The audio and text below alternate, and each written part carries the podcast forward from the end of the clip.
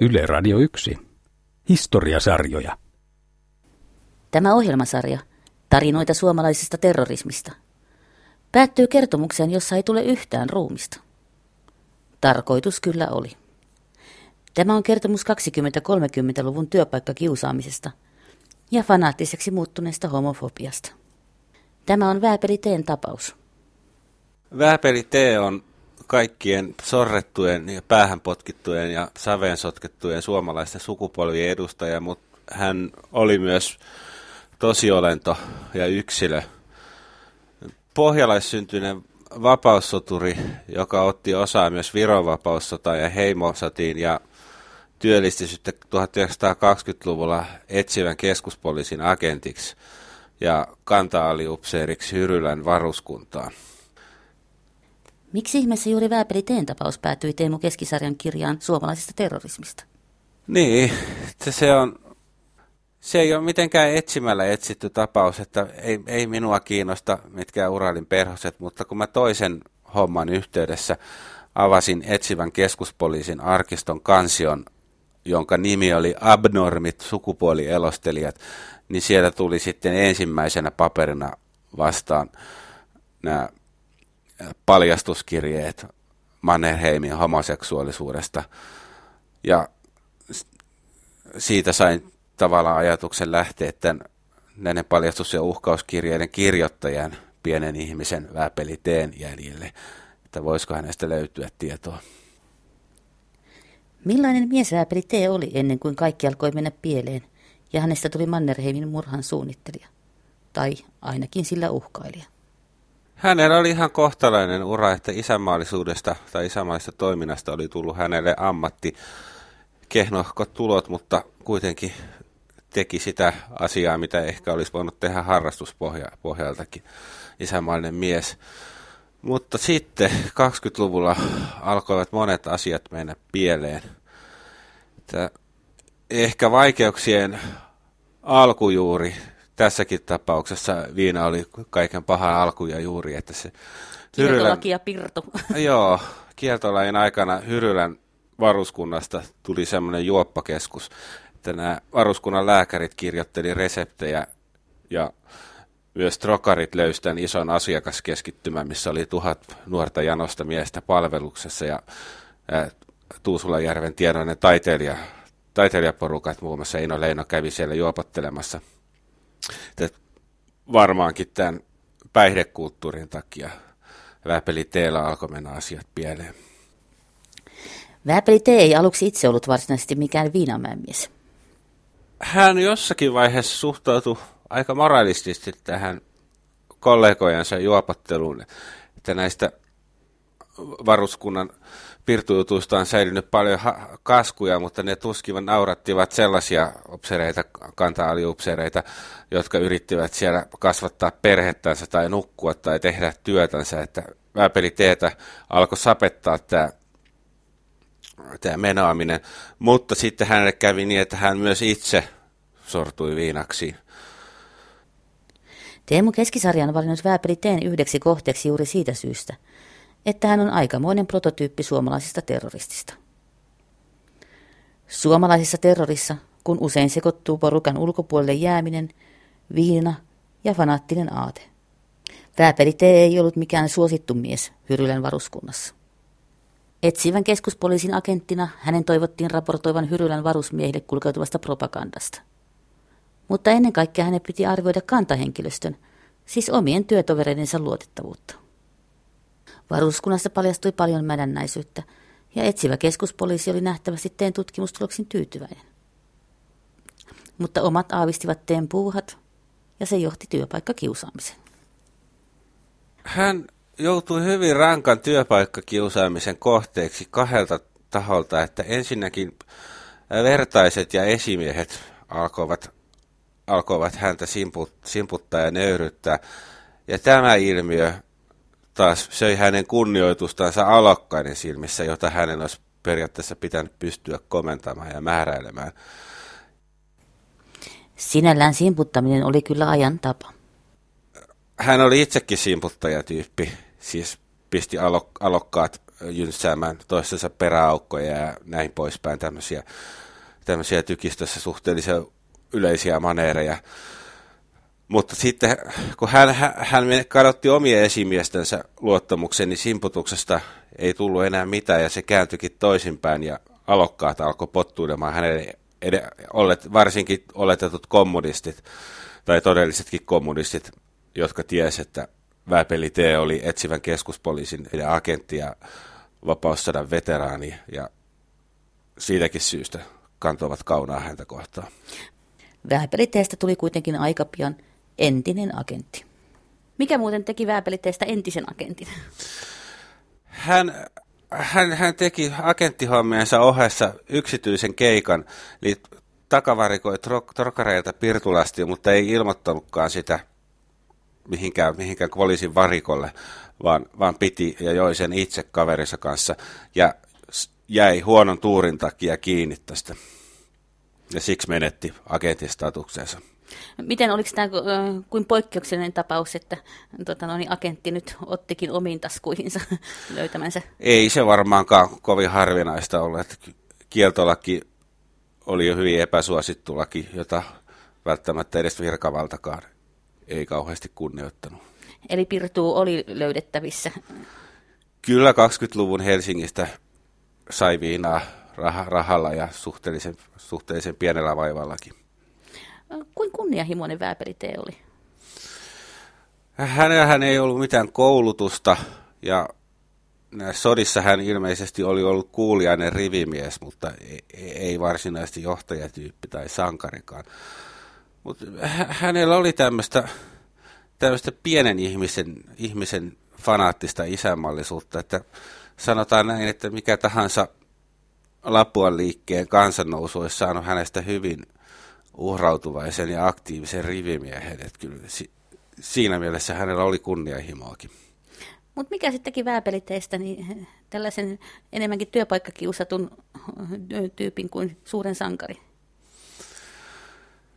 Hän lähteiden perusteella vaikuttaa, että hänessä olisi hiukan tämmöisen niin kuin, äh, suomalaisen kantapeikon karikatyyrin pilakuvan piirteitä, että, että hirvittävän kova huutamaan, mutta kuitenkin pieni mies, joka ehkä enemmän pomppii hattunsa päällä, kun pystyy retuttamaan, retuttamaan simputettaviansa. Että hän kuitenkaan sitten tämä tahtotilat ja, ja fyysinen voima ja auktoriteetti ei, ei ollut oikeassa suhteessa toisissa. Tähän selän takana alokkaat kutsuvat häntä lempilimellä Pelle.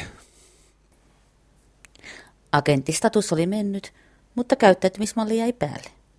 Vääpeliteet onkin yhä työtovereidensa yksityiselämä.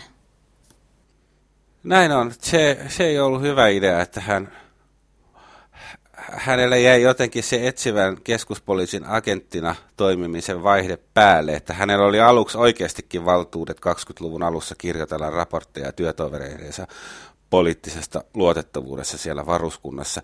Niin Mut, se oli se, minkä takia hänet oli alun aivan, niin kuin tavallaan värvätty? Mutta sitten kun hän sai kenkää etsivästä keskuspoliisista, niin hän jatkoi sitä ja alkoi lähetellä ylemmille raporttia, että se ja se luutnantti huoraa kommunistisen konekirjoittajattaren kanssa.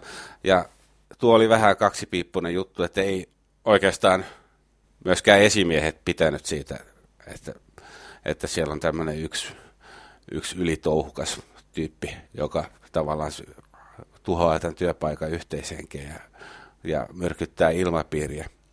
Vaikka varuskunnassa varmasti oli upserien piirissä kommunismivihaa, ei haluttu, että yksittäinen hankala mies penkoo asioita.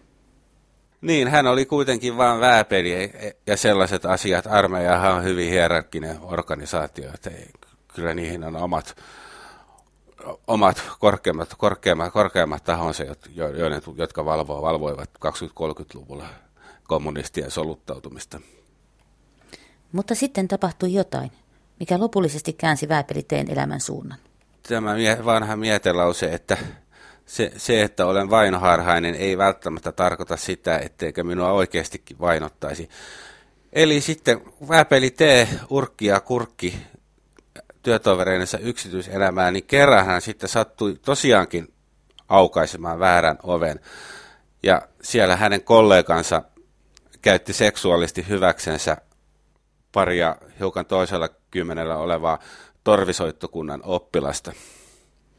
Mihin tämä johti? Johti siihen, että Vääpeli T luonnollisesti teki ilmiannon tästä ja oli jonkinmoisia todisteitakin. Ja asia kävi läpi kaikki armeijan portaat ja loppujen lopuksi päätyi vielä eduskunnan oikeusasiamiehelle. Mutta ei, todisteet ei riittänytkään ja Vääpeli Teen katsottiin tehneen perät, perättömän ilmiannon. Rangaistusta pedofiliasta ei siis tullut. Vääpeli T katsoi kohdanneensa vääryyttä ja kasarmilla taas hänen katsottiin lianneen oman pesänsä. Luonnollisestikin henkilökunnan välit tulehtu tämän jupakan takia äärimeleen ja Vääpeli-teen kohdistettu työpaikkakiusaaminen yltyi ja muun muassa ää, eräs toinen alioupseeri pisti harjoitusammunnassa alokkaat vahingossa ampumaan Vääpeli-teen työsuhdeasunnan seinän läpi, mistä hänen vaimonsa haavoittui jalkaan. Mutta pedofiliepäilyä ei siis ollut jätetty tutkimatta. Se tutkittiin ihan raskaan kaavan jälkeen mutta seksuaalirikokset, millä ihmeellä tuommoisen todistat, että siinä, on, siinä oli vain sana sanaa vastaan tilanne. Ilmeisesti tämä epäilty sitten selitti, että ei, ei tässä ole, hän oli jotakin kor, kor, korjailut vaan tämän so, soittaja-oppilaan asua. Niin, että siinä kohtaa sitten mm, Vääpelin sana ei... Ei. Eihän historioitsijakaan voi sitä sataprosenttisen var, varmuun, varmasti tietää, mutta tässä tapauksessa olen kyllä valmis uskomaan Vääpeli teen versiota. Teemu Keskisarjan mukaan Vääpeli T ei tässä vaiheessa ollut vielä varsinaisesti sekaisin. Hankala mies kylläkin. Hän kävi ylikierroksilla, äh, juopotteli silloin tällä liikaa, mutta ei hän mielisairas ollut. Kyllä hän suurin piirtein pystyy hoitamaan sen oman ammatillisen sen lokeronsa. Pedofiliepäilystä alkoi tulla teille pakkomielle. Kukaan ei kuitenkaan uskonut teitä. Ja vihanpito kärjistyi siihen pisteeseen, että Vääpeli kadotti luottamuksensa esimiehiin. Hän kääntyi valituksinen ja siirtoanomuksineen suoraan sotaväen päällikön, kenraaliluutantti Arne Sihvon puoleen. Sihvon puuttuminen oli kuitenkin kaikin puolin mahdotonta. Aliupserilla ei missään nimessä ollut oikeutta vaivata sotaväen päällikköä henkilökohtaisesti. T rikkoi sotalaitoksen hierarkian perussääntöjä. Armeijassahan on sellainen systeemi, että jonkun vääpelin pitäisi ensin ottaa yhteyttä komppaniaan ja sieltä se lähtee pataljoonaan, rykmenttiin ja divisioonaan ja armeijakuntaan ties minne lopulta ylipäällikkö. Mutta vääpeli T ei koskaan kunnioittanut tätä virkatietä, että hän aina kirjoitteli suoraan sinne ihan huipulle jollekin kenraali Heinrichsille tai kenraali Tuompolle tai kenraali Sihvolle, jopa Marsalkka Mannerheimillekin silloin, silloin jos tota adjutantti jo sattui päästämään se kirjan lävitse. Mutta tuo virka, virkatien oikominen ei mitenkään parantanut hänen mahdollisuuksiaan niin, saada oikeutta, se... pikemminkin päinvastoin, että siellä aina loukkaantuu ne sivutetuksi tulleet. Niin, että tavallaan näillä tempuilla niin Väpeli tee niin kuin omaa tavallaan asemansa hankaloitti. Hän sai siitä virkatien oikomisesta jonkun virallisen rangaistuksenkin. Rangaistus oli vain parin päivän aresti päävartiossa, mutta juttu ei ollut yhdentekevä sikäli, että siitä jäi merkintä teen papereihin. Vääpeliteen ahdinko syveni päivä päivältä. Puoliavoin niskottelu, virnuilu ja asiattomat vastaukset tuottivat varusmiehille arestia muutamasta päivästä viikkoon. Enemmän arvoiseksi ei tämän vääpelin nöyryttämistä katsottu. Väheksyntä levisi Hyrylästä muihin yksiköihin. Häntä savustettiin virastansa kaikin tavoin ja lopulta viholliset onnistu keksimään sellaisen tekosyyn, että tuolla Maurinkadun kasarmeilla Kruununhaassa Vääpeli T oli määrännyt jonkun suursiivauksen ja yleisen lomakielon. Mutta sitten yksi alokas oli hänen ohitsensa onnistunut hankkimaan iltalomaa, ja kun hän tuli iltalomalta takaisin sinne kasarmeille, niin Vääpeli T karjui hänelle ja retuutti ja ehkä läimäytti poskellekin.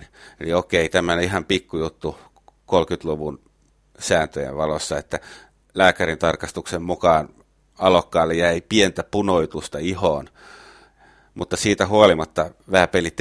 Haastet, hänen esimiehensä haastavat hänet sotaoikeuteen pahoinpitelystä. Edelleenkin on ihmeellistä, että miten Vääpeli T haastettiin sotaoikeuteen ja erotettiin näin pienen asian takia, että jos Suomen puolustusvoimista olisi erotettu jokainen kantaaliupseeri, joka 30-luvulla aiheutti lievää punoitusta varusmiesten ihoon, niin vähin olisivat puolustusvoimat huvenneet.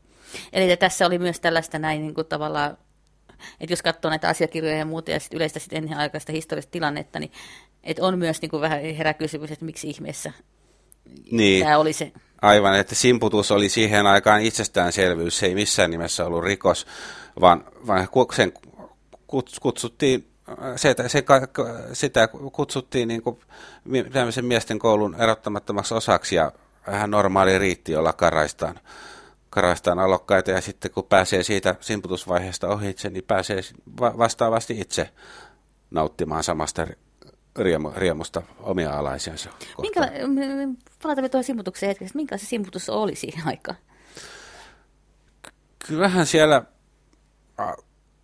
joskus se meni hyvinkin pitkälle, että siis kuolemantapauksia ja itsemurhia löytyy jokaisesta, joka, jokaisesta alokaserästä, tai siis niin kuin koko, koko ikäluokasta varmasti muutama. Mutta ehkä tyypillisimmillään se oli vaan semmoista yöllä, yöllä pakkasessa juoksuttamista tai, tai tällaista. Joskus ehkä myös sukupuolisävytteistä, että alokka, alokkaita pantiin rasvaamaan toistensa sukupuolielimiä kiväärirasvalla. Mutta mut nämä asiat, että en, en, en usko, että ne yleensä traumatisoivat uhrejansa, koska se oli, sitä pidettiin puolia toisin normaalia, että Et suurin, suurin piirtein kaikki joutuivat sen samat riitit samat riitit käymään lävitse myöskin upseerikoulussa sitten, kadettikoulussa aikanansa. Että ehkä se ei sitä niin, osattu pitää niin vaarallisena. Niin, että kun se ei tavallaan, että se ei ollut vain yhteen henkilön kohdistuvaa. Tai... Ei ollut. Ja siksi toisekseen se ei ollut mitenkään suomalainen ilmiö, että kaikkialla, siis Venä, Venäjällä, Neuvostoliitossa, Saksassa oli huomattavasti rankemmat ne simputusmetodit vielä. Että ajan tapaa ajan tapa, että siis sanotaan jonkun saarin Venäjän aikana upseerin ja so, sotamiehen statusero oli vielä paljon isompi kuin itsenäisessä Suomessa, että silloin ne simputukset, simputukset meni huomattavasti pidemmälle. Vääpeliteen siis kuitenkin tuomittiin sotaoikeudessa simputuksesta. Ja tähän päättyi Vääpeliteen armeijaura tältä erää. Jonkinlaisia suojatöitä hänelle hankittiin sen jälkeen, kun hän, hän, hänet oli varuskunnasta savustettu, niin hän toimi esimerkiksi jonkun Suomen kaasu, kaasusuojelujärjestön asu, asiamiehenä ja sai silloin tällöin puolustusvoimilta jotakin vähäisiä paperitöitäkin, että ei ihan tyhjän päälle pudonnut, mutta kuitenkin häneltä vietiin muun muassa kaikki eläkeedut, mitä hän oli yli 15 vuoden palveluksen aikana hankkinut kantaaliupseerin toimissa. Talvisota muutti tilannetta. Silloin Vääpeli Teekin kelpasi taas armeijalle. Silloin tarvittiin miehiä, eikä enää muisteltu näitä, näitä vanhoja syntejä. Ja talvisodasta hän selvisi itse asiassa ihan kunnialla, että Vääpelin arvosena toimi jonkin aikaa jopa komppanian päällikkönä, ei, ei kylläkään rintamalla, vaan koulutuskeskuksessa vaan, mutta niin, että siis talvisodan ajalta ei tullut mitään tällaisia niin kuin lisää ongelmamerkintöjä. Ei tullut. Mutta sitten kun talvisodan jälkeen suurin osa armeijasta kotiutettiin, niin Vääpeli T menetti taas työnsä. Ja uhkas puhdota ihan tyhjän päälle, että hän, hänen vaimonsa oli siinä välissä kuollut ja hän, hän oli, yksi, hän oli ty, tyttärensä yksinhuoltaja ja kovassa rahapulassakin. Ja, äh, ilmeisesti kerjäämällä kerjäisi puolustusvoimilla voimilta jotain tilapäistyötä ja sitten lopulta hänelle osoitettiin nöyryttäviin mahdollinen virka, että hänestä tuli äh, varuskuntakirjastojen hoitaja, eikä oikeastaan kirjastohoitajakaan, vaan kirjaston apulainen. Kuvittelee miehestä, joka oli vapaussodan, Viron vapaussodan, heimosotia ja talvisodan veteraani ja 15 vuotta kouluttanut alokkaita, niin hänestä tehdään kirjastoapulainen. Mm, hän ei sielläkään sitten ollut kuitenkaan ihan nöyränä. Ei ollut, ja kaiken lisäksi hänen esimiehensä oli, oli pappeja, jostakin organisatorisesta syystä pääkaupunkiseudun kirjastot kuuluu heidän vastuulle. Ja pappien kanssa väpelit ei tullut alkuukaan toimeen, että papit yritti vielä häntä pompottaa siinä mielessä, että sota, sotaveteraani Väpeli Teen olisi pitänyt toimia heidän apulaisenansa jossakin seurakunnan illanvietoissa. Mihin tämä ura sitten kirjastoapulaisena päättyy? Väpeli T kokos miehekkyytensä rippeet ja sanoi suoraan näille papeille, että höpö höpö, että hän nostaa vain palkkansa, mutta ei hän ehdi tekemään näitä hartaushetkien mehutarjoiluita eikä kirjailemaan lainoja ja palautuksia kirjastossa, että hän, hän mieluummin pitää silmällä, että tuleeko, tuleeko varuskunta poliittisesti epäluotettavaa aineesta tai sitten pitää itsensä vaan niin kuin reservissä seuraavaa sotaa varten. Muuta ei kuitenkaan ollut vääpeliteille armeijalta tarjolla. Tuloksena oli taas potkut. Niin, taaskaan ei käyty YT-neuvotteluita eikä kehityskeskusteluita. Itse asiassa Väpeli teille ei edes kerrottu hänen irtisanomistansa mitään, että kun hän meni nostamaan varuskunnan kassasta kuukausi palkkaansa, niin siellä kassaneiti vasta sanoi, että ei, ei sulle ole mitään kuukausipalkkaa, että sä oot saanut kenkää jo. Et sä et ole enää meillä töissä. Sä et ole enää täällä töissä, joo. joo. Tässä vaiheessa Vääpeli T tutustui miehen nimeltä Ernesti Hentunen.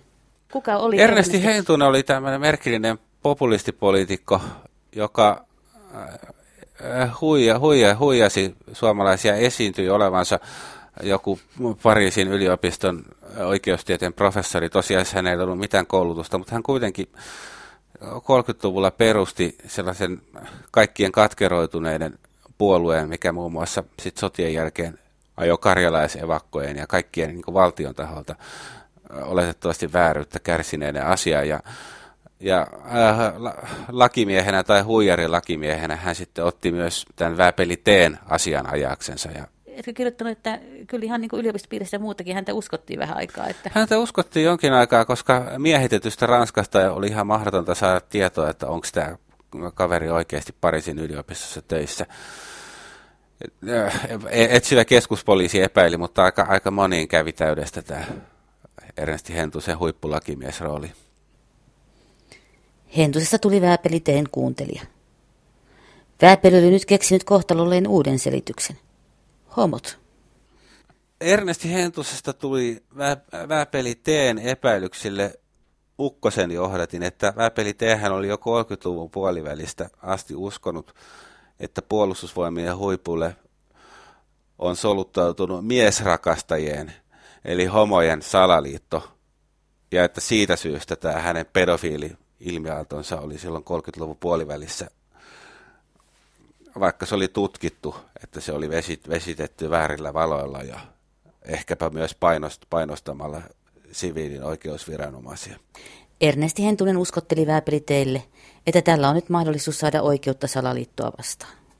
Ja vastaavasti hän oli hyvin kiinnostunut siitä, kun Vääpeli T kertoi tietojansa korkeiden upseerien homoorkioista, niin Ernesti Hentunen vaistos siinä tilaisuuden sitten kiristää, kiristää puolustusvoimien johtoa.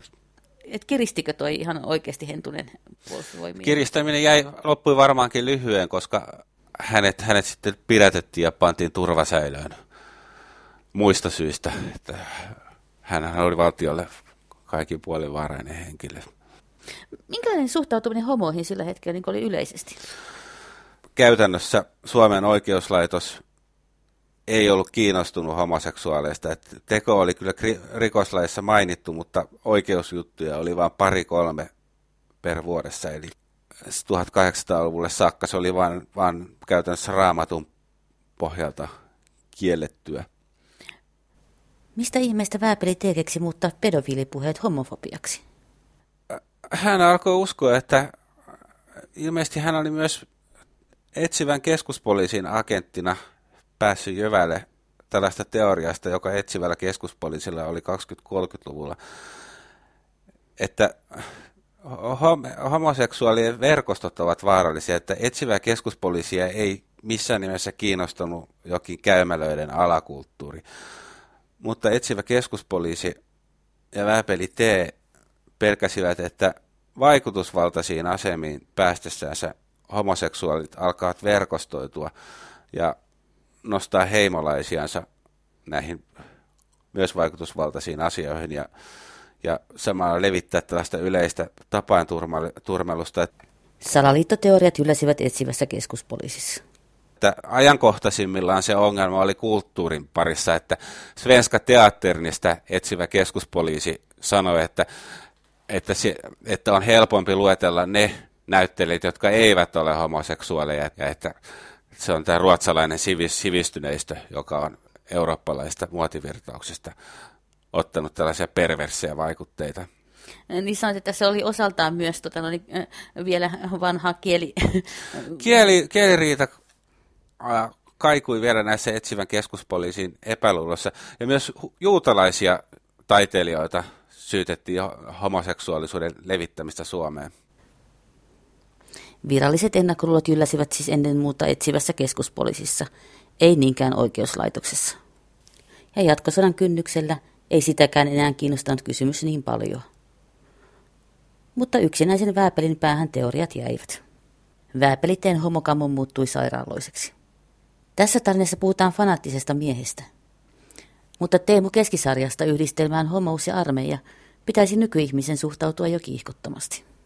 Totta kai Suomen armeijassa niin kuin kaikissa muissakin kymmenien tuhansia ja, ja siis sodan aikana satojenkin tuhansien ihmisen organisaatioissa. Totta kai siellä oli homoseksuaaleja myös korkeissa upseereissa. Teemu Keskisarja pitää hieman outona, minkälainen tapu esimerkiksi Mannerheimin seksuaalisuus on ollut vielä tähän päivään asti. Sehän on ihan selvä asia, että se oli 30-40-luvulla tarkasti varjeltu salaisuus. Tai jos yleensä mitään salaisuutta oli, että ei mulla ole siitä, siitä mitään varmaa käsitystä, että ehkä mun oma valistunut arvaukseni oli se, että Mannerheim oli biseksuaali, jota vanhenevana valtiomiehenä ja sotapäällikkönä kiinnosti muut asiat paljon enemmän kuin nämä suku, sukupuolijutut. Että ehkä hän ei sota-aikana edes ollut aktiivinen enää, enää sen, sen enempää heteroseksuaalina kuin homoseksuaalina. Jos hän osoittautuu homoseksuaaliksi, niin ei se 2010-luvun Suomessa ketään loukkaa. Ei tarvitse ratsasta ja patsasta veistää uusiksi sen, sen takia, että mitäpä sitten. Mutta Vääpeli teille asiasta tuli pakkomielle. Hän päätti todistaa, että Mannerheim on homo. Kun Hentunen pantiin turvasäilöön, niin Vääpeli T ryhtyi taas yksittäistaistelijaksi. Ja hän alkoi lähetellä ensin paljastuskirjeitä ja sitten tappouhkauskirjeitä korkeille upseereille, kuten kenraali Erik, Erik Heinrichsille, joka oli puolustusvoimien kakkosmies, ja sitten myös Marsalkka Mannerheimille. Hän osoitti ne suoraan Heinrichsille ja Mannerheimille, että todennäköisesti adjutantti päästi, niistä, päästi osan niistä lävitte ja osan pisti johonkin Ö-mappiin, koska joissakin niissä on merki, niistä uhkauskirjeissa on merkintöjä, että ei anna aihetta toimenpiteisiin, mutta jotkut uhkauskirjeet sitten otettiin vakavasti. Että sitten kun hän lähetti näitä paljastuskirjeitä ja muuta, niin miten niihin reagoitiin? Vai jätettikö ne vain huomiota? Kyllä ne sanamuodot oli niin, niin rankkoja, että jossain vaiheessa puolustusvoimat tulivat siihen tulokseen, että tämä mies on tosissansa ja hän haluaa surmata Erik Heinrichsin ja Marsalkka Mannerheimin. Ja sitä paitsi äh, sinänsäkin se oli kotirintaman ja puolustusvoimien moraalin kannalta vaara, vaarallista, että jos joku kantaaliupseeri levittää Marsalkasta ja kenraalista homojuttuja tuolla varuskunnassa, niin eihän sitä, ei puolustusvoimat voinut sitä sietää. Mitä Vääpeli teille sitten tapahtui? Hänet välirauhan vi- viimeisinä aikoina keväällä 1941 hänet pidätettiin ja ensin vietiin tutkittavaksi tuonne Kallioon, jossa oli joku psyykkisesti sairaiden tällainen jonkinlainen ensiapuklinikka. Ja siellä tohtori tuli siihen tulokseen, että tämä on, tämä on erittäin vaarainen kaveri, että lienee parempi pitää useita vuosia tai ikuisesti telkien takana. Ja sitten hänet suljettiin Lapinlähden mielisairaalaan, missä moni muukin suomalainen terroristi tai potentiaalinen terroristi oli viettänyt aikojensa. Hän oli siellä muutaman kuukauden ja hänellä ei ollut, ei ollut siellä kovin viihtyisät olot. Hän oli löytävinään sielläkin henkilökunnasta homoseksuaaleja ja aloitti uuden valituskierteen muun muassa johonkin lääkintäylihallituksen päällikölle ja jatkoi myös tätä prosessiansa armeijassa ja kirjoitteli näitä uhkauskirjaa tässä Mannerheimille. Mutta kun mit, mitään ei kuulu mistään vastausta, niin hän, hän karkas Lahdesta. Jo, joistakin ilmiannoista siis lääkäreihin ja näin, niin, niin hänelle vastattiin, että, että se on vasta, että se on näiden, näiden oma asiansa, että ei, ei meitä kiinnosta tämä. tämä.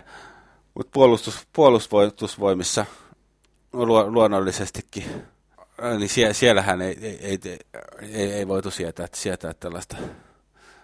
Mutta miksi Vääpelit ei sitten kuitenkaan lopulta ampunutkaan ketään?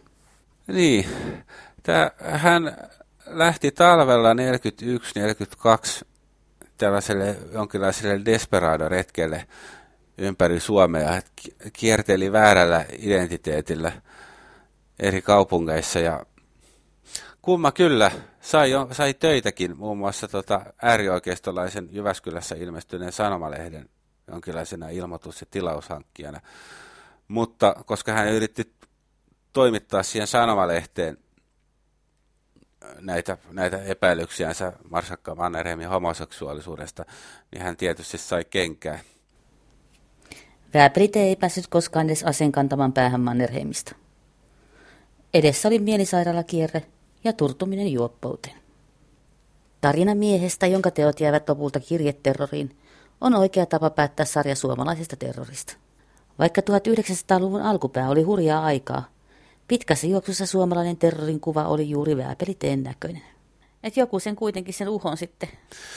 Niin, näissä käy aina samalla tavalla, että varmaankin jostakin 1600-luvulta asti katkeroituneet väkisin sotaan viedyt ruotusotamiehet ovat vannoneet tappavansa kuninkaan ja kenraali, mutta koskaan he eivät sitten kuitenkaan astu rivistä, rivistä esiin, vaikka toisaalta ovat valmiit uhraamaan henkeensä taistelukentällä, mutta joku on semmoinen äh, soluissa, soluissa, soluihin juurtunut herranpelko, joka estää sit nousemasta näitä mahtajia vastaan. Että joku sitten sen niin kuin tavallaan sitten se latistaa sitten, Näin vaikka on, uho on, olisi kova. Ja... Joo, se on jostakin runonlaulajien ajasta saakka jäänyt aina vaan niin kuin puheiden ja hölinän ja uhkausten, herjausten asteelle. Se kirjoittaa tuossa kirjassa, että siinä saattaa, niin kuin, että joku osuus on myös sillä, että oli jotain orastavaa demokratiaa. Että... Niin, sitä voi miettiä, että siis silloin kun Väpeli T oli, oli vielä voimissansa, sielu ja ruumiin voimissansa 30-luvulla, niin silloin hänestä hyvinkin olisi voinut olla Mannerheimin ampujaksi.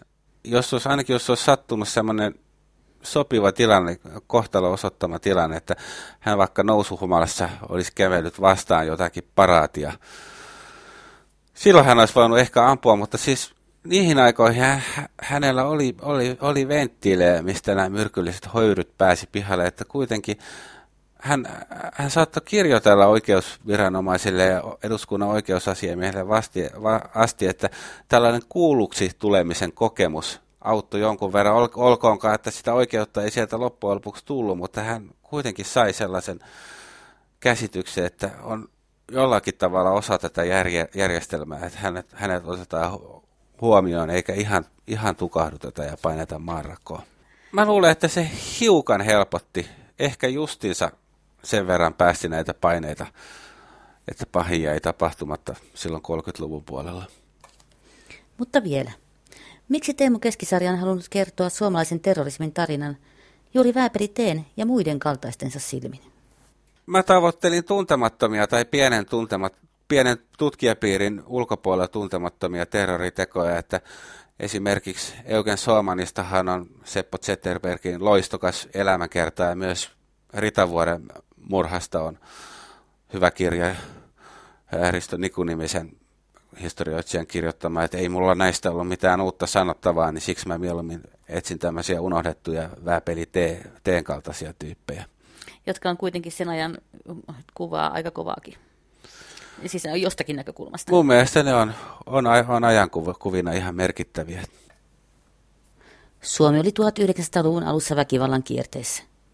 Kielitaistelun, venäläisen sortokauden, eurooppalaisittain hurjan sisällissodan ja 20- ja 30-luvun ääriliikkeiden jälkeen meistä tuli rauhallinen kansa kuitenkin melko nopeasti. Miksi ihmeessä Suomesta ei tullut sitten pahempaa terrorismimaata? Demokraattinen oikeusvaltio on se instituutio, mikä varmemmin kitkee terrorismia. Siis demokraattinen oikeusvaltiohan ei voi mitään esimerkiksi ryypiskelyväkivallalle ja perheväkivallalle. Se voi olla niiden kitkemissä jopa huonompi kuin diktatuuri. Mutta terrorismin, siis nimenomaan ainakin sisäisen terrorismin äh, hillitsemisessä se on paras mahdollinen järjestelmä, että sitä, ei, sitä, ei, sitä tosiasiaa ei joku, joku Ruotsin hiljakkoinen autopommi tai 70-luvun Saksan punaiset armeijakunnat muuta miksikään, että terrorismi kukkii nykymaailmassa ja myös menneisyydessä parhaiten sellaisissa järjestelmissä, jossa, jotka siis sisäisesti on, on, on täynnä alistamista, polkemista, sortoa, että ei, ei varmaankaan islamilaisen maailman terrorismi kumpua niinkään pilakuvista, tai Koranin, Koranin häpäisemistä, vaan sitä, että siellä yksilöillä ei ole minkäänlaisia oikeuksia tai, tai mahdollisuutta saada ääntänsä kuuluviin myöskään Jemenin tai Saudi-Arabian tai Irakin tai Afganistanin omassa yhteiskunnassa. Niin, Kun taas Suomessa, okei, voidaan sanoa, että oli suomettumista ja Kekkosta ei saanut haukkua valtalehdissä, mutta mut ei täällä 50-luvulla, 60-luvullakaan kukaan joutunut vankilaan jostakin, jo, jo, jo, jostakin, jostakin Jumalan pilkasta tai, tai mielipiderikoksista. Kyllähän taistolaiset ja, ja myöskin äärioikeisto sai kirkua 60-luvullakin äänensä kuuluviin. Niitä ei tietenkään julkaistu Helsingin Sanomissa tai, tai Yleisradiossa niitä juttuja, mutta ei heitä, ihan, ei, ei heitä koskaan totaalisesti vaimennettu. Et var, varmasti jonkun uusvasemmiston väkivallan puuttumista voi aika paljon selittää sillä, että mielividen vapaudessa he saivat laulua, laulaa niitä laulujansa ja pitää palopuheitansa vapaasti. Ei, ei heillä ollut mitään tarvetta heittää pommia eduskuntaan. Eli että jos ihmiset saa möykätä, niin se sitten... Se... Ainakin suomalais, suoma, suomalaisia se auttaa, että saa päästellä höyryjänsä pihalle. Että sananvapaus on tärkeä henkireikä, joka, josta nämä terrorismin tuumat ja toimet pääsee vaarattomina pihahtamaan ilmoille sen sijasta, että ne latautuisi todellisiksi pommeiksi.